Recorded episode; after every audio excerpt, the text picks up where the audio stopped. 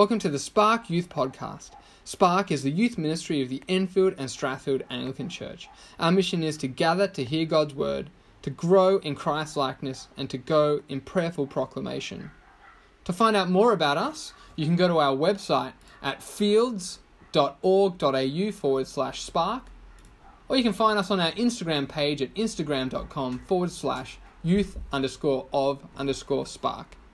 Our world is very skeptical of authority. Think about America for a moment.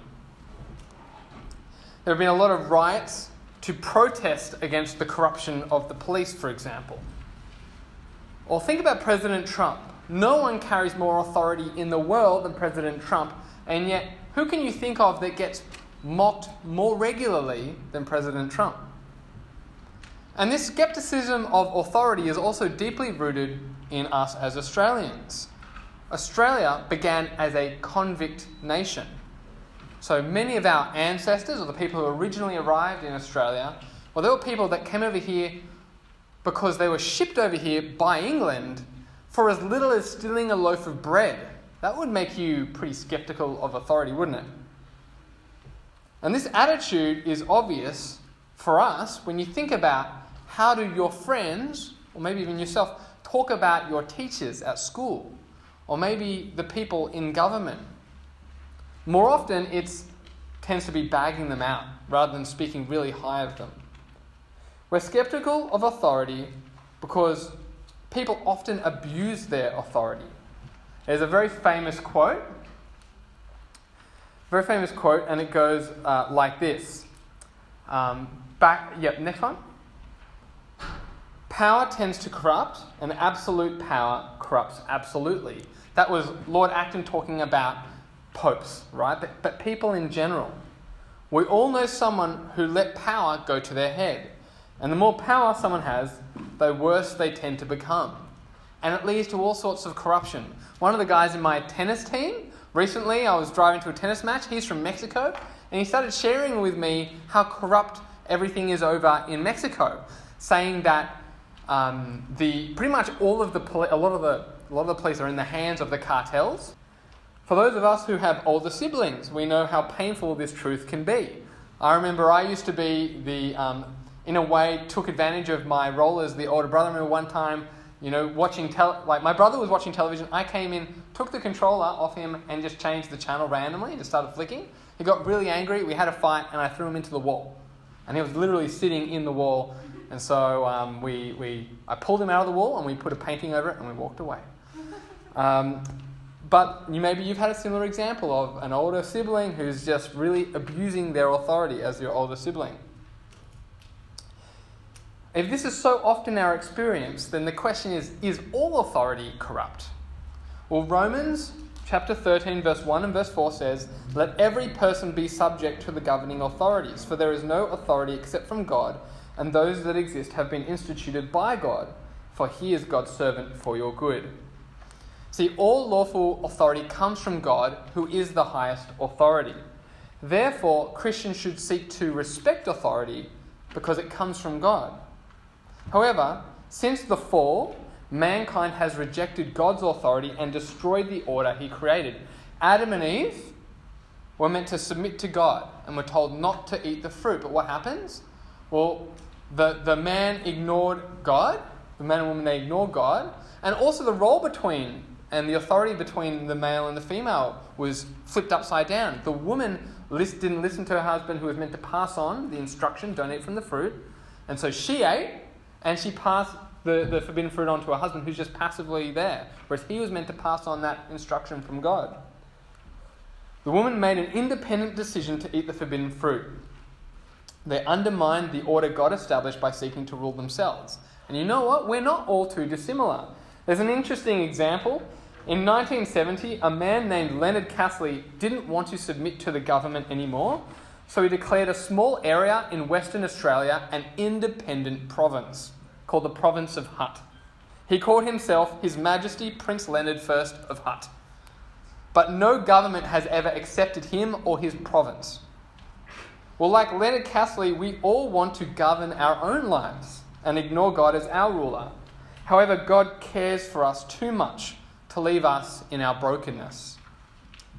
When He saves us, He also begins to restore the good order that He originally purposed in the beginning. And that's what this passage this week is all about. Last week we saw, as um, Brian helpfully um, reminded us of, that we need to put on the new self in Christ in how we talk and how we live.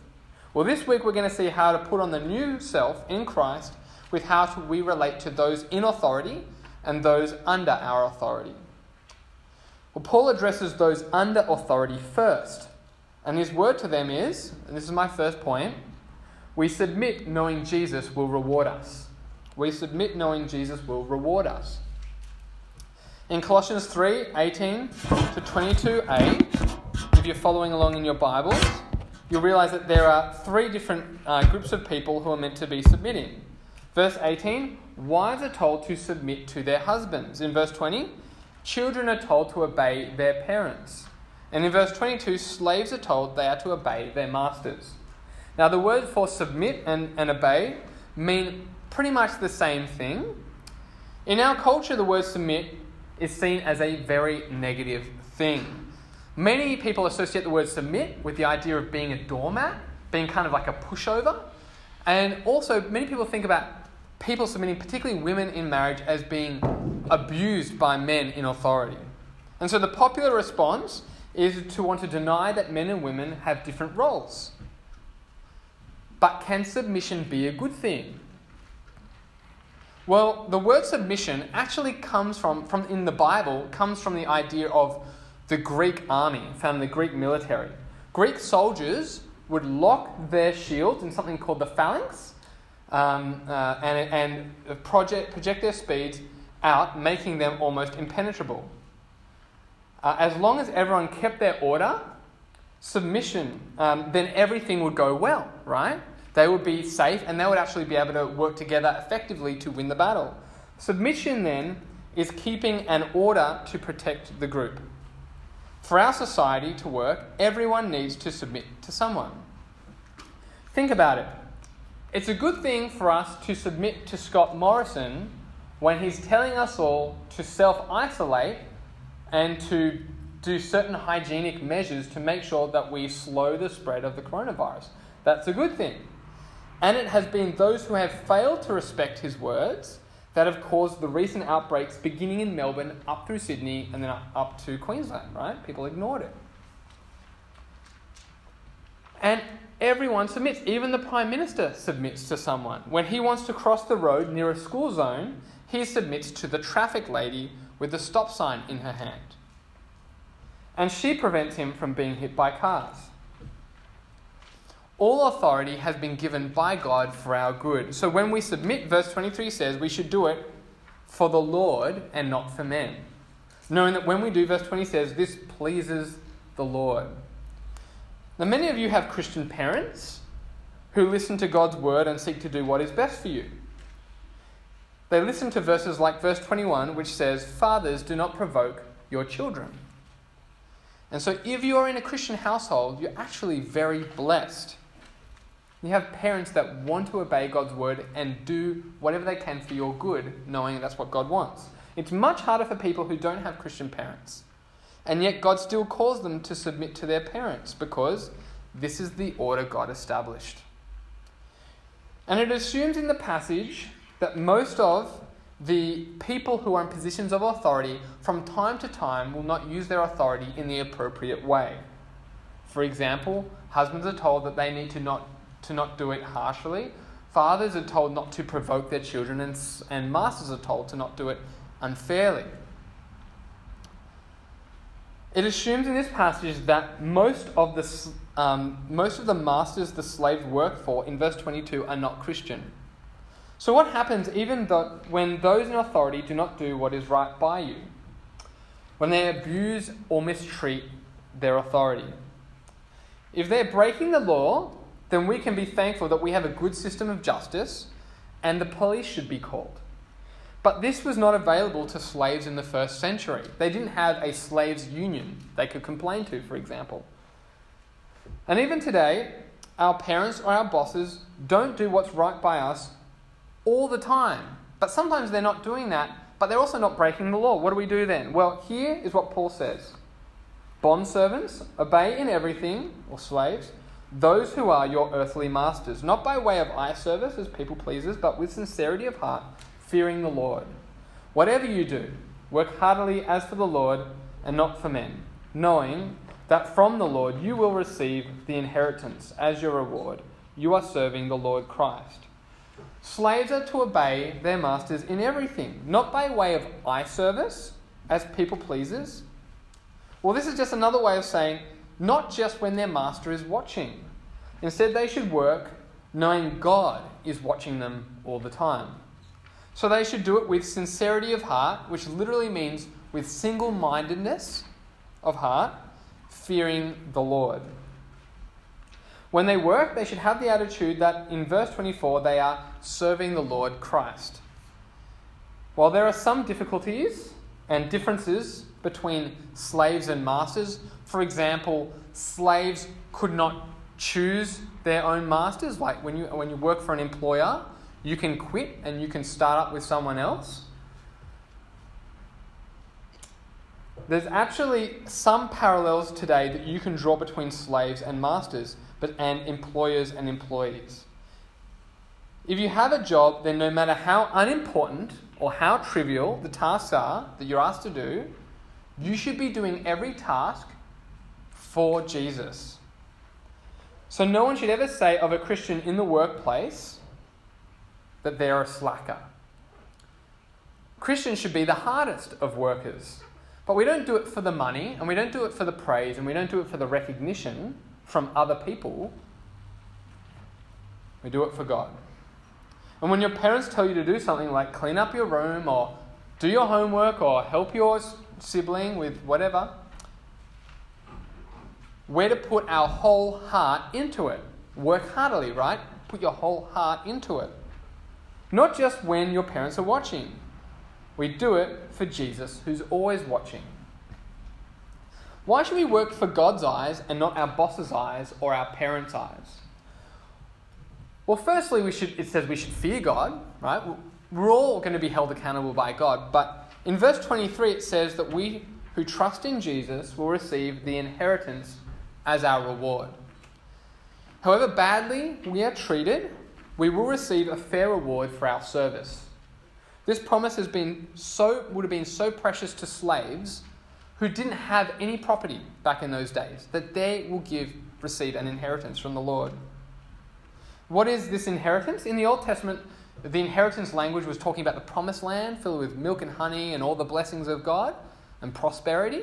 And in the New Testament, that language of inheritance is the, the promised land idea is, is kind of picked up with the kingdom of God in heaven right? Where there is no more crying, no more pain, no more sickness, no more death. And where we get to be with God forever, where He will wipe every tear from our eyes. And there will be no more pain and no more death. Our true master is there, God Himself. And, he will be, and we will be with Him in perfect peace and joy forever. Well, Paul also has a word for those in authority, which is my second point. We lead knowing Jesus will judge us. We lead knowing Jesus will judge us. As we've already seen, God has established authority for our good. Now, a biblical view of a leader is meant to be like a point man in an army. What do I mean? Well, a point man is the person that stands out in front of the platoon with a weapon and, they're cl- and, and, with a radio and they're clearing away danger. They're diffusing booby traps. They're calling back to the unit to warn them or to advise them when they can move forward. In such a case, submitting to the point man is actually what's going to keep you alive. It's for your good.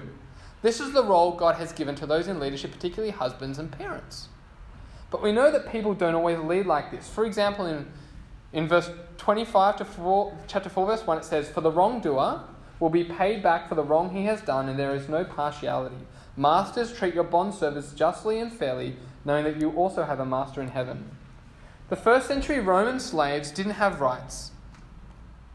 Slaves were at the mercy of their master, but Christians, Christian masters should act differently. They should treat their slaves justly and fairly. Why? Because they have a master in heaven who never turns a blind eye.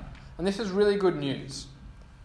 Communism in places like Russia and North Korea is infamous for how poorly people in authority treat those under their authority. This is from a torturer um, that said this There is no God, no hereafter, no punishment for evil. We can do what we wish. I have heard one torturer even say, I thank God in whom I don't believe, that I have lived to this hour where I can express all the evil in my heart. He expressed it in unbelievable brutality and torture inflicted on prisoners. And so, one a person who suffered under communism for many years, named Alexander, he said, But if I were asked today to formulate as concisely as possible the main cause of the ruinous revelation or the, the really bad um, situation that happened that swallowed up some 60 million of our people, I could not put it more accurately than this. Men have forgotten God, and that's why all of this has happened. If there's no God, it doesn't matter, there's no punishment for doing wrong, and there's no reward for doing good. But there is a God who will hold masters and slaves and parents and husbands and torturers to account for their actions. The wrongdoer will be paid back for their wrong. There will be no favoritism. As we have seen, authority is easily corrupted, and yet God's intention is that it is exercised well, because Christians who lead know Jesus will judge them. And it's a beautiful thing when people exercise their authority with Jesus in mind and with Jesus as their model. In fact, to trust in Jesus means to submit your whole life to Jesus. All Christians must learn to submit before they can learn to lead well. I'll say that again. All Christians must learn to submit before they can learn to lead well. If you can't submit, you won't be able to exercise authority faithfully. But knowing how amazing our King is helps us to learn to submit. Because Jesus always submitted to, to his Father in heaven, and that's how we're saved. So if you haven't trusted Jesus yet today, think of how good a master Jesus is. He'll always treat you well. And if you're a Christian, look to Jesus as your model. And I want to close with an illustration. The Port Arthur massacre in 1996 was a mass shooting in which 35 people were killed and 23 people wounded in Port Arthur, Tasmania. And I want you to read, I want you to hear some of the descriptions of the people, particularly the, the husbands who died. Peter Nash shot death as shielding his wife in a cafe. Dennis Lever shot in a cafe after pushing his wife under a table. Ron Jary shot in cafe while trying to push his wife to safety. Raymond Sharp shot in cafe while trying to protect his wife. Kevin Sharp shot in cafe while shielding his wife. Now that is tragic but how beautiful is it that those husbands exercise their authority in such a beautifully sacrificial way? This is the kind of leadership that someone could submit to. It's the kind of leadership that is mindful of God the judge. It models Christ's sacrificial leadership. It's the kind of leadership that makes people see how good our God is.